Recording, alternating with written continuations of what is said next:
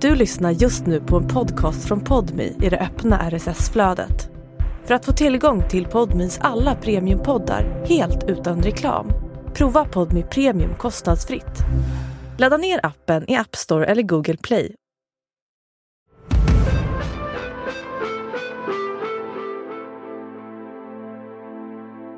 Det stod en direkt misstanke om att hon har blivit förgiftad. När man reagerar på det viset av att få i sig en öl som det var i det här fallet så misstänker man ju att det är något som inte, det är inte ett naturligt dödsfall. Man får försöka i min bransch att inte vara fördomsfull och, och dra förhastade slutsatser. Det är väldigt viktigt. Men jag kan inte sticka under stol med att jag tyckte det här kändes osannolikt. Hur flera olika oberoende händelser ledde fram till just denna effekt. Hur slumpen inverkar på människoliv. Hur, hur någon drabbas och andra inte drabbas av ett sånt här förlopp. Den här berättelsen är som en saga. Men allt som sägs har hänt på riktigt. Det handlar om en kvinna som ska gå på fest och som får betala med sitt liv. Det handlar om en narkotikabrottsling och en polisstation i Stockholms södra förorter. Och så handlar det om personer som tänker att de gör allt rätt. Men där det ändå slutar med en begravning och en dom. Hur har det här kunnat hända? Vid det stadiet så visste vi också att flaskorna kom från polisen. Men det kändes ju bara alltså, galet att något sånt kan komma ut och jag tänkte, finns det mer? Du lyssnar på Podmi Dokumentär. Det här är avsnitt ett av Den förgiftade ölflaskan. En serie i tre delar av mig, Jonathan Loxdal, från produktionsbolaget Filt.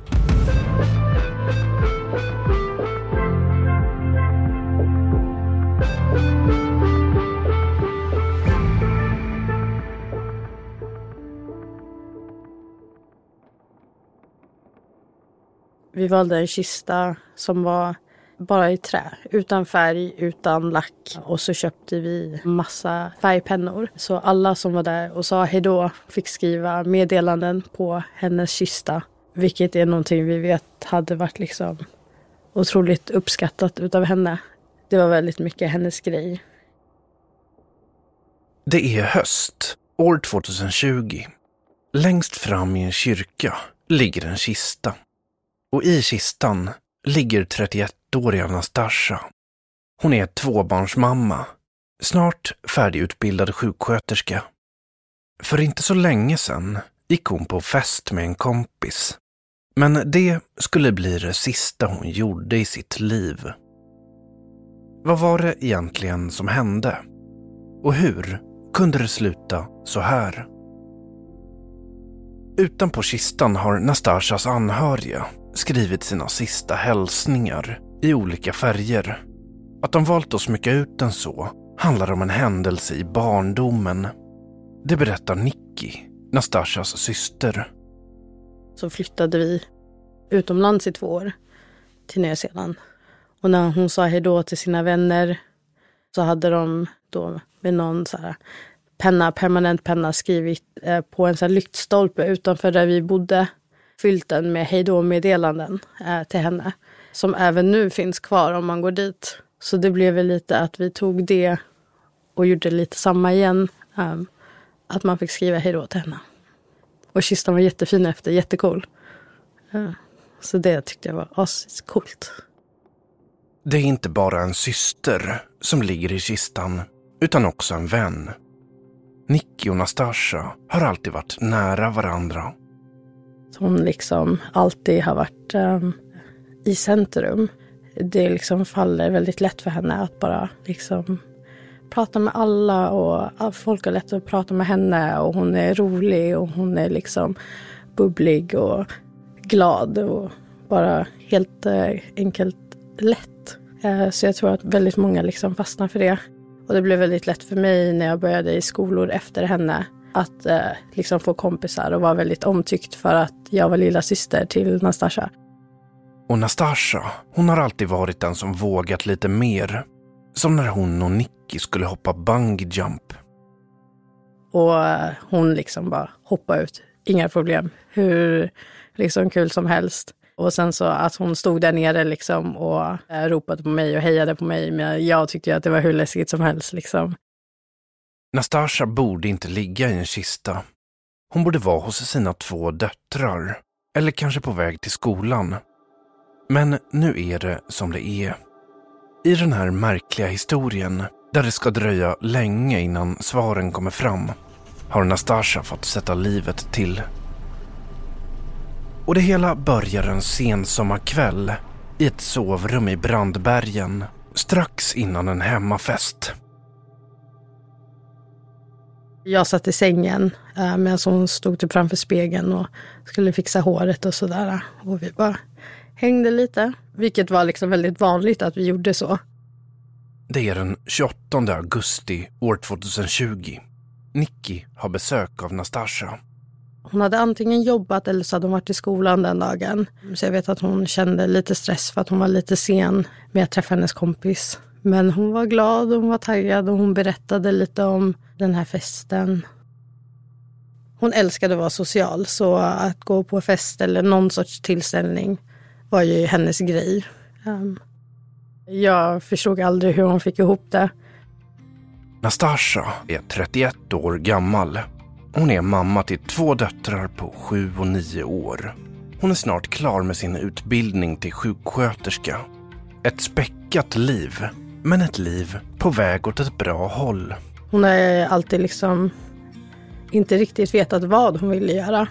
Så nu hade hon typ äntligen hittat det. Och det var jättekul. Och just vid den här tiden, den här kvällen, är Nastasja lite extra upprymd. För Nicky har nyligen kommit med nyheter till henne. Berättat för henne att jag var gravid. Och hon var ju så glad över det. För att hon skulle äntligen få bli moster. Eh, vilket hon har tjatat om i hur länge som helst.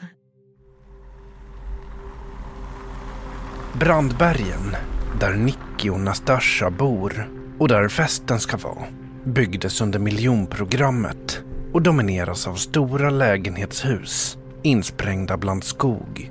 Det ligger i Haninge, söder om Stockholm. En kommun med 93 000 invånare. Inte jättestort, men tillräckligt för att funka som ett eget samhälle. Här finns skärgårdsöar, tre gymnasieskolor, en brandstation och en polisstation.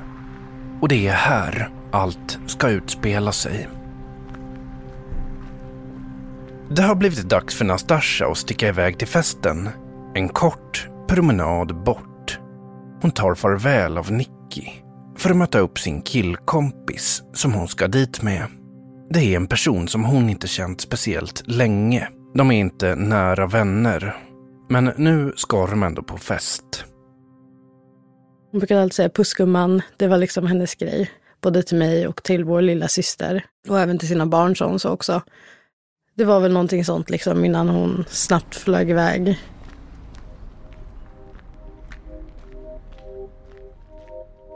Ja, vi skulle fira att sommaren precis liksom började ta slut och sådär. Vi ville ha den sista festen för sommaren helt enkelt.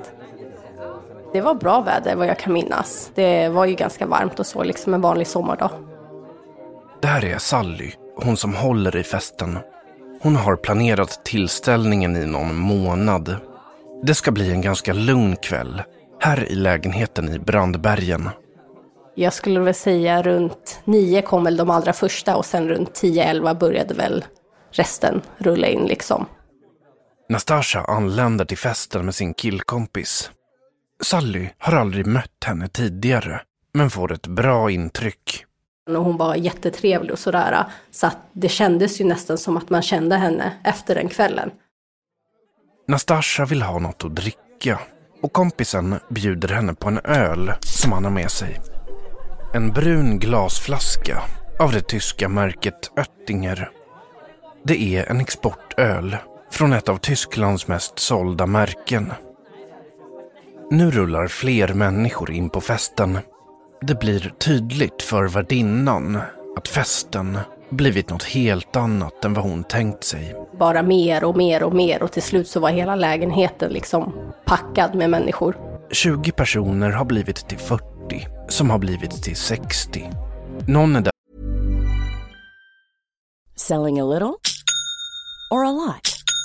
Shopify helps you do your thing however you cha-ching. Shopify is the global commerce platform that helps you sell at every stage of your business. From the launch your online shop stage to the first real life store stage, all the way to the did we just hit a million orders stage. Shopify is there to help you grow. Shopify helps you turn browsers into buyers with the internet's best converting checkout. 36% better on average compared to other leading commerce platforms because businesses that grow grow with Shopify. Get a $1 per month trial period at shopify.com/work. shopify.com/work. tatueringsmaskin. Med tiden börjar Sally känna att det har gått överstyr. Det kändes inte alls bra. Vi skulle ju bara vara bara vi och ha liksom en lugn kväll. Men det blev alldeles för mycket till slut för mig. Runt klockan ett så kände jag att nu får det vara nog. Jag vill inte ha en massa människor hemma hos mig som jag inte känner. Så ungefär runt då så började jag och min syster och även Nastasha, vi började liksom säga till folk att avrunda och det får liksom räcka nu, nu får alla gå hem. Så blir det. De flesta rör på sig. Kvar är kanske tio personer. Nu sitter Nastasha och några andra ute på balkongen. Hon vill ha mer att dricka. Och hennes killkompis har en till öl av samma sort som han redan gett henne. En brun glasflaska. Om man granskar den med blicken ser den helt vanlig ut.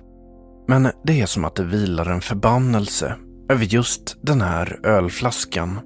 Den kommer skapa olycka, vart den än tar vägen.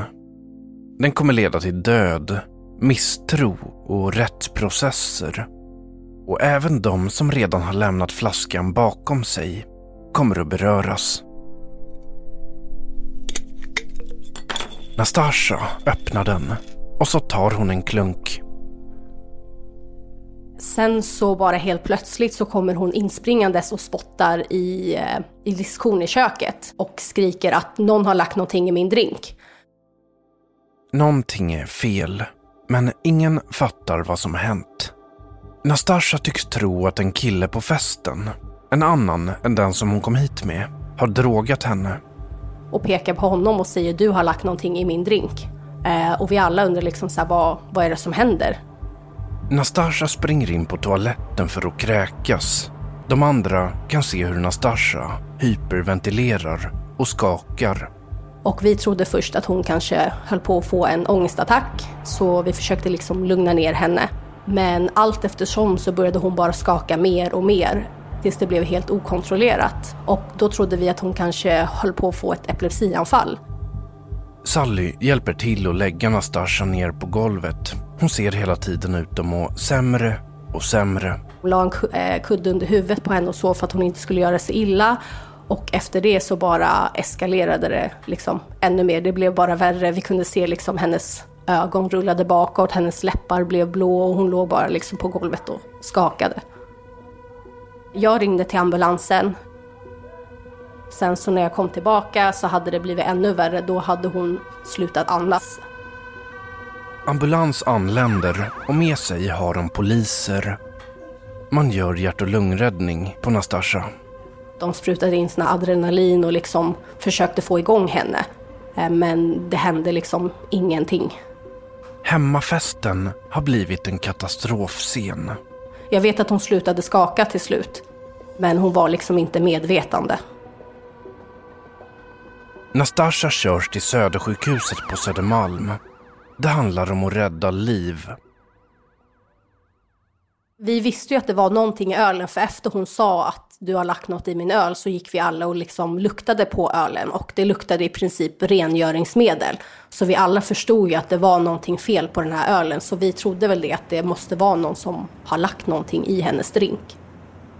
Sally förhörs av polis utanför sin lägenhet.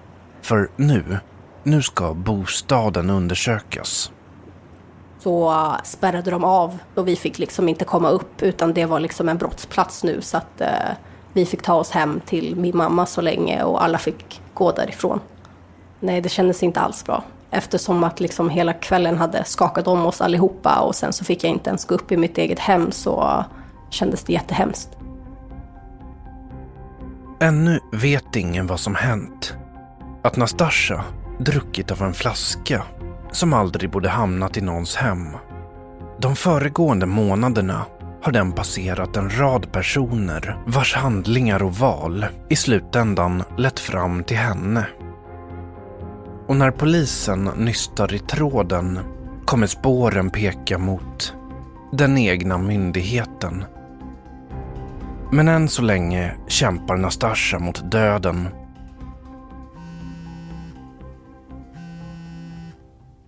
tidigt på morgonen. Jag tror att klockan var väl, den måste ha varit någonstans runt fem på morgonen tror jag. Jag låg och sov. Nicky väcks av telefonen morgonen efter festen. Det är mamma som ringer. Hon berättar att något har hänt Nastasja. Och så sa hon att eh, din syster är på sjukhuset och hon har fått ett hjärtstopp. Mamma sitter barnvakt åt Nastasjas döttrar den här helgen och frågar om inte Nicky kan lösa av henne så hon kan dra till sjukhuset. Nicky är där på tio minuter. Hjärtstopp efter en fest. Nicky tänker att det som hänt ändå inte behöver vara så allvarligt. Alltså i mitt huvud så var det att hon har druckit lite för mycket och hon har väl kanske fått alkoholförgiftning eller någonting sånt tänkte jag. För jag vet att hon är, hon är väldigt duktig på att dricka. Men det var liksom det i mitt huvud så var det inte så här, alltså nej, jag tänkte inte alls att det som skulle hända hände. Mamma åker in till sjukhuset. Efter ett tag ringer hon än en gång till Nicky. Situationen är värre än de trott, säger hon. Nastashas tillstånd är kritiskt.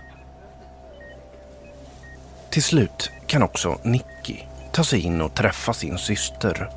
I ett eget rum kopplade till maskiner som ständigt låter, ligger Nastasja.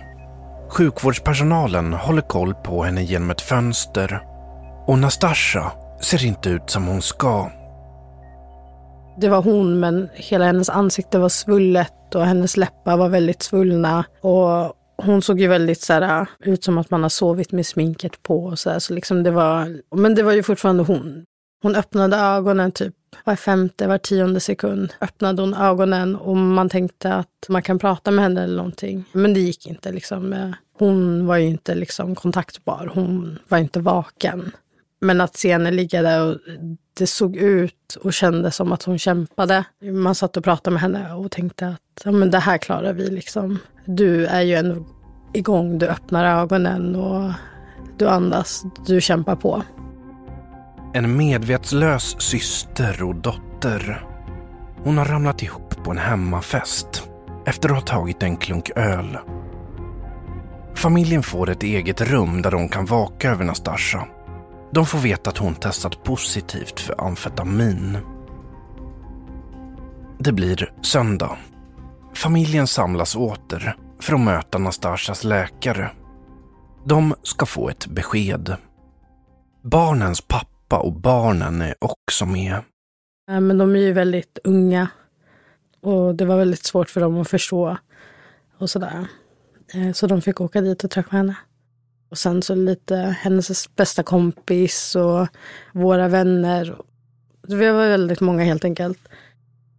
Och de sa det väldigt eh, tydligt. Vi har gjort eh, dessa tester ehm, och det visar att hon är hjärndöd. Så vi kommer stänga av maskinerna. Det var i princip det de sa. Och det blev ju lite som en chock för oss också. Jag satt bredvid mamma och hon var ju bara, vadå, vad menar ni att ni ska stänga av? Nastasja kommer aldrig komma tillbaka. Bara ett par dygn har gått sedan den där illasmakande klunken. Och nu ska hon kopplas bort från de livsuppehållande maskinerna. Nicky och de andra försöker ta in beskedet.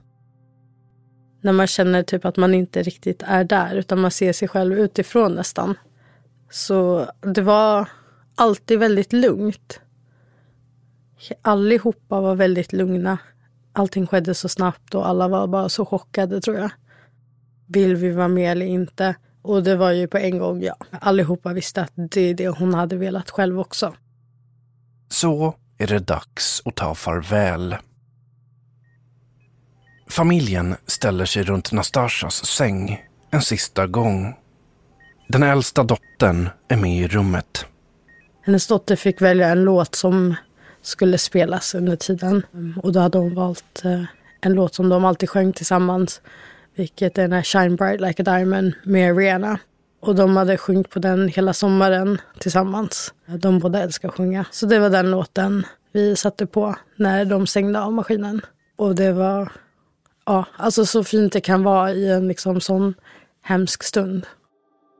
Nastashas liv har tagit slut och Nicky har förlorat en syster. Men mitt i sorgen finns något som ingen kan svara på. Vad var det som hände? Och finns det A lot can happen in three years, like a chatbot may be your new best friend. But what won't change? Needing health insurance. United Healthcare Tri Term Medical Plans, underwritten by Golden Rule Insurance Company, offer flexible, budget friendly coverage that lasts nearly three years in some states. Learn more at uh1.com. Say hello to a new era of mental health care. Cerebral is here to help you achieve your mental wellness goals with professional therapy and medication management support. 100% online.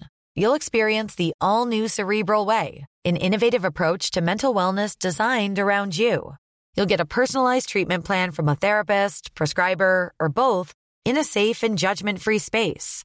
Your cerebral therapist or prescriber will outline a customized plan with clear milestones along the way so you can get to feeling your best. With Cerebral, you're not alone in your mental health journey. We're here to empower you to live a fulfilling life. So take that first step towards a brighter future and sign up today at cerebral.com slash podcast and use code ACasts to get 15% off your first month. Offer only valid on monthly plans. Other exclusions may apply. Offer ends July 31st, 2024. See site for details. någon som ligger bakom det? Familjen har sina misstankar. Hon hade fått det från en flaska som hon hade blivit tilldelad av någon annan. Och vi fick reda på att den personen var personen som hon gick på festen med. Men vi fick också veta att eh, flaskan var liksom helt återsluten. Hon hade öppnat den själv. Vi satt och tänkte att det här är fortfarande någonting som någon har planerat. Någon som har velat eh, droga henne för att utnyttja henne kanske på något sätt och att det liksom blev för mycket. Familjen får sörja utan att veta vad som hänt. Samtidigt börjar ett annat arbete ta form. Nu öppnas en mordutredning. Polisen har spärrat av lägenheten där festen hölls. I deras ögon är det en brottsplats. De har låtit en bombtekniker tömma ölflaskorna för att skicka innehållet på analys. De ska hitta en skyldig till Nastashas död och redan från början pekar misstankarna mot Nastashas kompis. Det var ju han som gav henne ölen. Jag heter Stefan Kreutz och är vice chefsåklagare på Södertörns åklagarkammare. Jag har jobbat på Södertörn i 18 år. Så att... Efter helgen då festen ägde rum blir åklagare Stefan Kreutz tilldelad utredningen som startar efter Nastashas död. Liksom polisen misstänker han att det rör sig om ett mord. Ja, det var ju själva händelsen som sådan att eh, någon, när någon avlider på det viset så uppstod en direkt misstanke om att hon har blivit förgiftad. När man reagerar på det viset av att få i sig en öl som det var i det här fallet så misstänker man ju att det är något som inte, det är inte ett naturligt dödsfall helt enkelt. Redan under helgen har Nastashas killkompis frihetsberövats och förhörts som misstänkt. Han och en annan kille på festen. Men kompisen nekar till brott och har inget att dölja, säger han. Tvärtom har han känt sig förstörd efter vad som hänt. Han berättar att han var bredvid Nastasha i lägenheten medan de väntade på ambulansen. Precis som Sally han han lukta på Nastashas ölflaska. I förhöret säger han jag tyckte att det luktade rutten fisk. Det var i köket. Då luktade det illa. Jag förstod att något var fel. Något är mycket riktigt fel med ölen. Knappt ett dygn efter förhöret med kompisen får polisen svar från Nationellt forensiskt centrum som analyserat flaskornas innehåll. Den första flaskan som Nastasja drack på kvällen har öl i sig. Den andra något helt annat. I ett PM från polisen står det NFC har gjort en analys av innehållet i ölflaskan och det visade sig att den innehåller ren amfetaminolja. Amfetaminolja eller amfetaminbas är förstadiet till amfetamin. Innan oljan kan bli till amfetamin i pulverform måste den genomgå en kemisk process. Oljan i sig används alltså inte som en drog och den är mycket mer potent än slutresultatet. En sån produkt känns inte som ett naturligt val av mordmetod, resonerar åklagare Stefan Kreutz gjorde väl att man blev lite fundersam om vad det här var för någonting. Där Om man nu medvetet ska förgifta någon så tänker jag det är lättare att få tag i, i andra saker att använda. Dessutom, Nastasjas kompis har en egen historia att berätta om hur han fick tag på ölen. Det som framkommer i hans förhör sätter hela situationen i ett annat ljus. Ja, han berättade ju bakgrunden till hur det kom sig att eh, han var ju med eh, målsäganden på festen. De har kommit dit tillsammans och han berättade i, i ganska stor detalj som jag minns det hur, hur det kom sig att just den här ölfla, eller de här ölflaskorna, ska jag säga, för de var ju två egentligen, hur, hur de hade kommit och var han hade fått dem ifrån och, och då kunde vi kontrollera hans historia och den visade sig stämma. Nastasjas kompis släpps. Han är inte längre misstänkt. Detsamma gäller den andra personen på festen som Nastasja verkade tro hade förgiftat hennes öl. Själva mordutredningen kommer senare att läggas ner. Men det kompisen berättar om hur han fått tag på ölflaskorna ska bli början på ett nytt spår och en ny utredning. För det han säger är att han fått ölen av sin pappa. Nu skiftar fokus i hela historien. Från festen i Brandbergen och mot Sveriges ordningsmakt, polisen. Mitt kontor då, som, som jag då, om jag nu minns rätt, så var det på Norra Bantorget. Det är en gammal eh, lägenhet som är då uthyrd till eh, särskilda åklagarkammaren som, som arbetslokal. Och jag hade där ett ganska fint, eh, stort eh, kontorsrum som var som en, ett lägenhetsrum helt enkelt med, med fönster mot Norra Bantorget och ett stort skrivbord i vinkel, höj och sänkbart med bokhyllor, en liten sittgrupp och eh, en liten garderob. Henrik Rasmusson. Vid tiden för den här händelsen arbetar han på särskilda åklagarkammaren i centrala Stockholm. Det är en eh, särskild fristående enhet inom Åklagarmyndigheten som arbetar med att utreda poliser och åklagare som begår brott. Varje år får särskilda åklagarkammaren in tusentals ärenden om polisanställda i Sverige som begått brott. Det kan handla om allt möjligt. Det var nog fritidsbrotten som var vanligast. Alltså att poliser misstänks för brott på sin fritid. Men det fanns ju också en hel del eh, anmälningar om tjänstefel, övervåld eller felaktiga husrannsakningar, hantering av beslag som hade blivit fel, saker försvann från polisen och fortkörning i polisbil förekom också.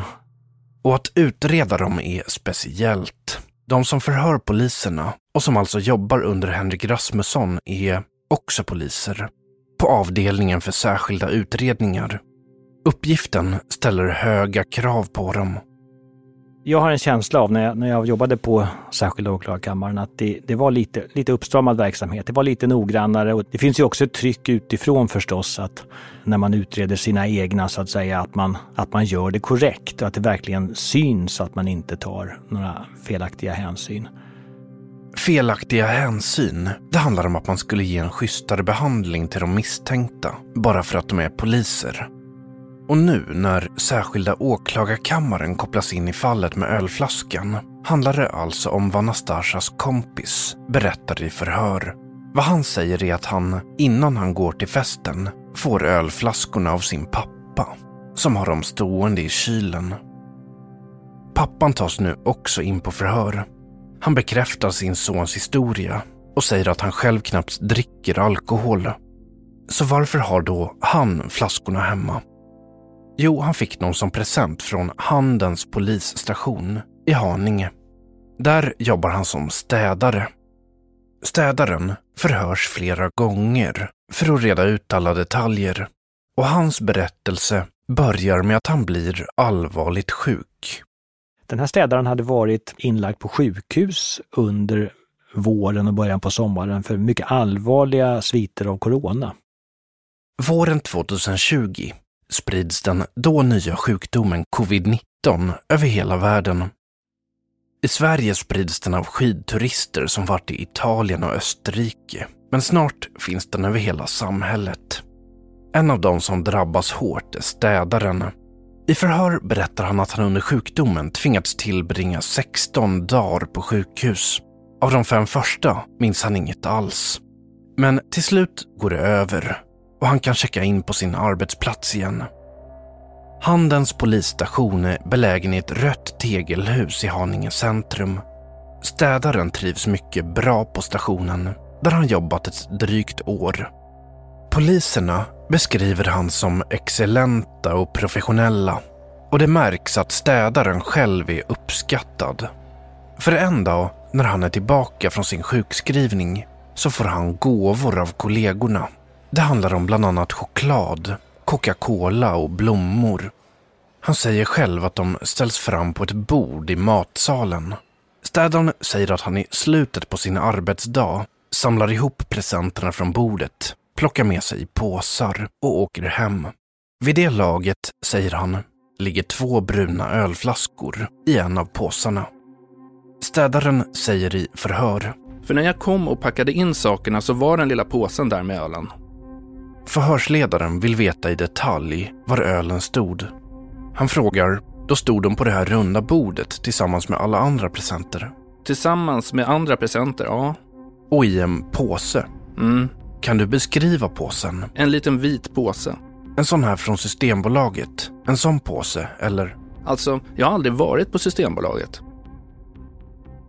Exakt hur städaren fick ölflaskorna ska senare bli föremål för ett antal förhör med anställda. Själv har han problem med minnet efter sjukdomen. En person på polisstationen har kvitton på att han köpte choklad och blommor. Men ingen vill kännas vid ölen. Och det är inte alla som alls minns någon uppvaktning vid det här tillfället. Vissa tänker att det snarare kan ha handlat om en avtackning när städaren kort efteråt gick i pension. Det är också så det formuleras i domen när händelsen ska beskrivas. Helt klart är att städaren får med sig flaskorna hem. Han säger i förhöret. Jag förvarade Coca-Colan i kylen och de små ölflaskorna tog jag ur påsen och la dem i kylen. Och där i kylskåpet står ölflaskorna i några månader innan städarens son en kväll ska på fest och vill ha med sig dricka. Så erbjöd helt enkelt pappan att han kunde ta de där ölen i kylen för dem. Det var ingenting som han ändå skulle dricka själv.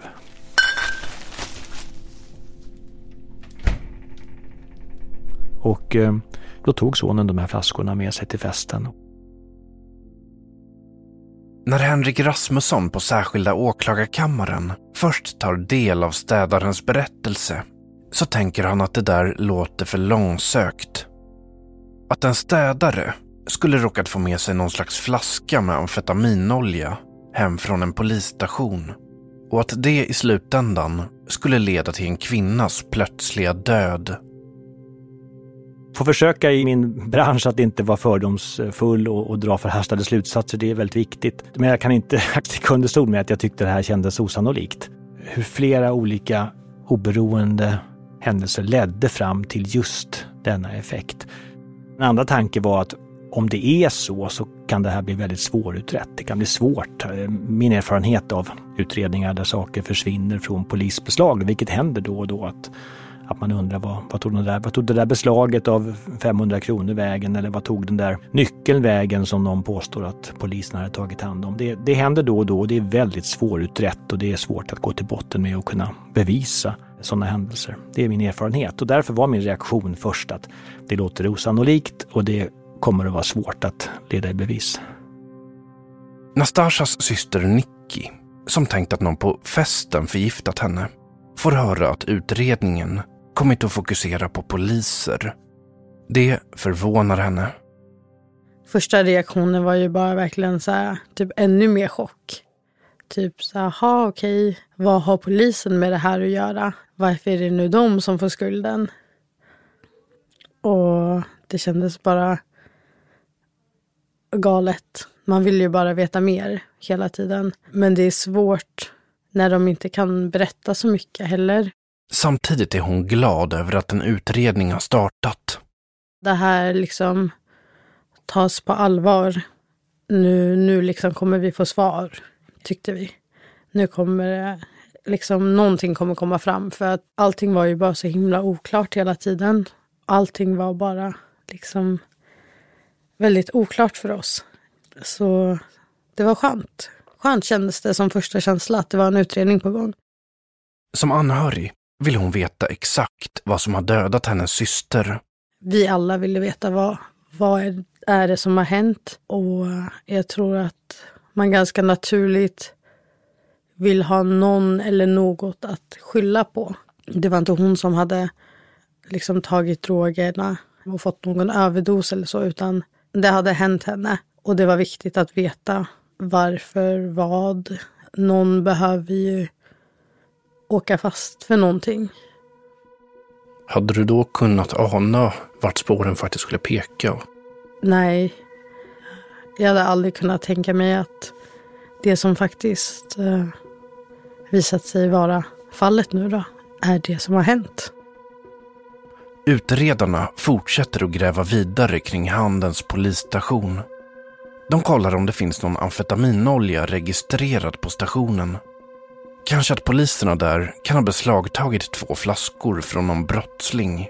Henrik Rasmusson på särskilda åklagarkammaren vill undersöka det. I början på den här utredningen så hade vi ju de här uppgifterna från personerna som hade förhörts eh, angående det här, eh, den här händelsen på festen. Och vi, jag ville gärna så här, hitta någon sorts anknytning till, till en polisstation eh, och, och, ville då också gå från andra hållet så att säga. Att, att utreda om det, om det kan ha funnits något beslag eller något hittegods på någon polisstation som skulle kunna överensstämma med de här flaskorna som, som då innehöll amfetaminolja och öl. Så att vi började med att eh, undersöka i de register som polisen för över hittegods och beslag och försöka se om det, om det finns någon, något sådant beslag som kan stämma överens där det här kan ha kommit ifrån. Det kunde vi inte bekräfta med något, något diariefört beslag eller hittegods på polisstationen. Det fanns inga sådana uppgifter. Nej, ingen amfetaminolja finns registrerad på Handens polisstation. Men det betyder inte att det spåret är dött. För kanske finns det något liknande någon annanstans.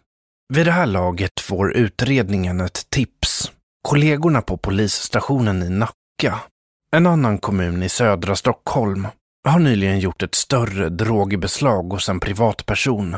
Det är information som nu blir högintressant. Det fanns ytterligare en utredning som hade koppling till mitt ärende. Och det var en utredning där man hade tagit ett större beslag av ölflaskor med amfetaminolja i, i Stockholms södra förorter. På två adresser förvarade den misstänkte gärningsmannen, som nu sitter inlåst, 18 liter amfetaminolja förpackat i ölflaskor. Det låter misstänkt likt. Kan det vara så att de här flaskorna kom från det beslaget i den utredningen? Att det är från, från en annan plats som de har läckt ut? Det, det, var min första tanke. Det kunde vi sen kontrollera och bekräfta att inga flaskor hade försvunnit från, från det beslaget. Där vi kunde alla räknas in. Men det fanns ju en, en, känsla av att det fanns andra tänkbara sätt som flaskorna skulle kunna ha hamnat på festen. Utredarna bestämmer sig för att göra ett test. Kan man se om amfetaminoljan som Nastasja fick i sig är av samma sort som det stora beslaget hos Nackapolisen? Det är inte omöjligt. När man tillverkar amfetaminolja skapas också små mängder av olika biprodukter och föroreningar. De mängderna skiljer sig åt, vilket gör att varje tillverkningssats blir unik.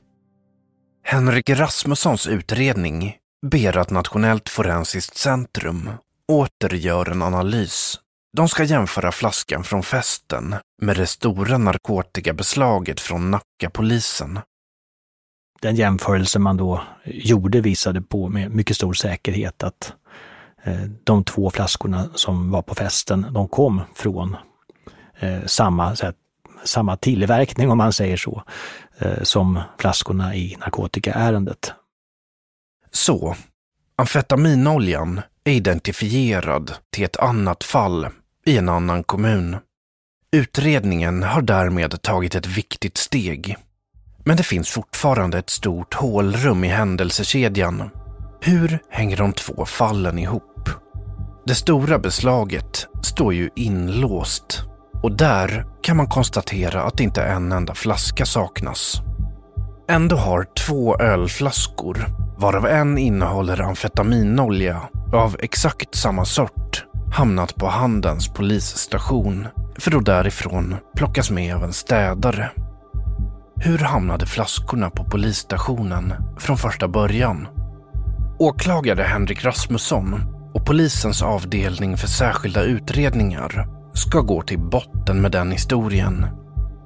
Spåren kommer leda till en man som en dag vandrar in med två flaskor till polisen i Haninge med ett mycket tydligt syfte. Då sa de ju det att Eller det är från särskilda polisen, sa de. Då frågade jag direkt. Jaha, då var det mina flaskor som är upplämnade. Ja, tyvärr, sa de då. Vad tänkte du då?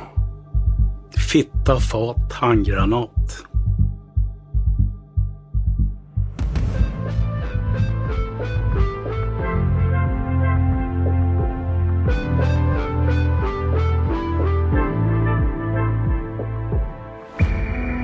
Du har lyssnat på första delen av Den förgiftade ölflaskan. En podmi dokumentär i tre delar av mig, Jonathan Loxdal, från produktionsbolaget Filt. Vissa personer har blivit tillfrågade om att medverka i dokumentären men tackat nej. Citaten från dem är hämtade från förhör och deras röster är utbytta. Producent var Chang Imam. Exekutiv producent hos Podmi. Emilia Melgar Arnheim. Tekniker Astrid Anka Krona.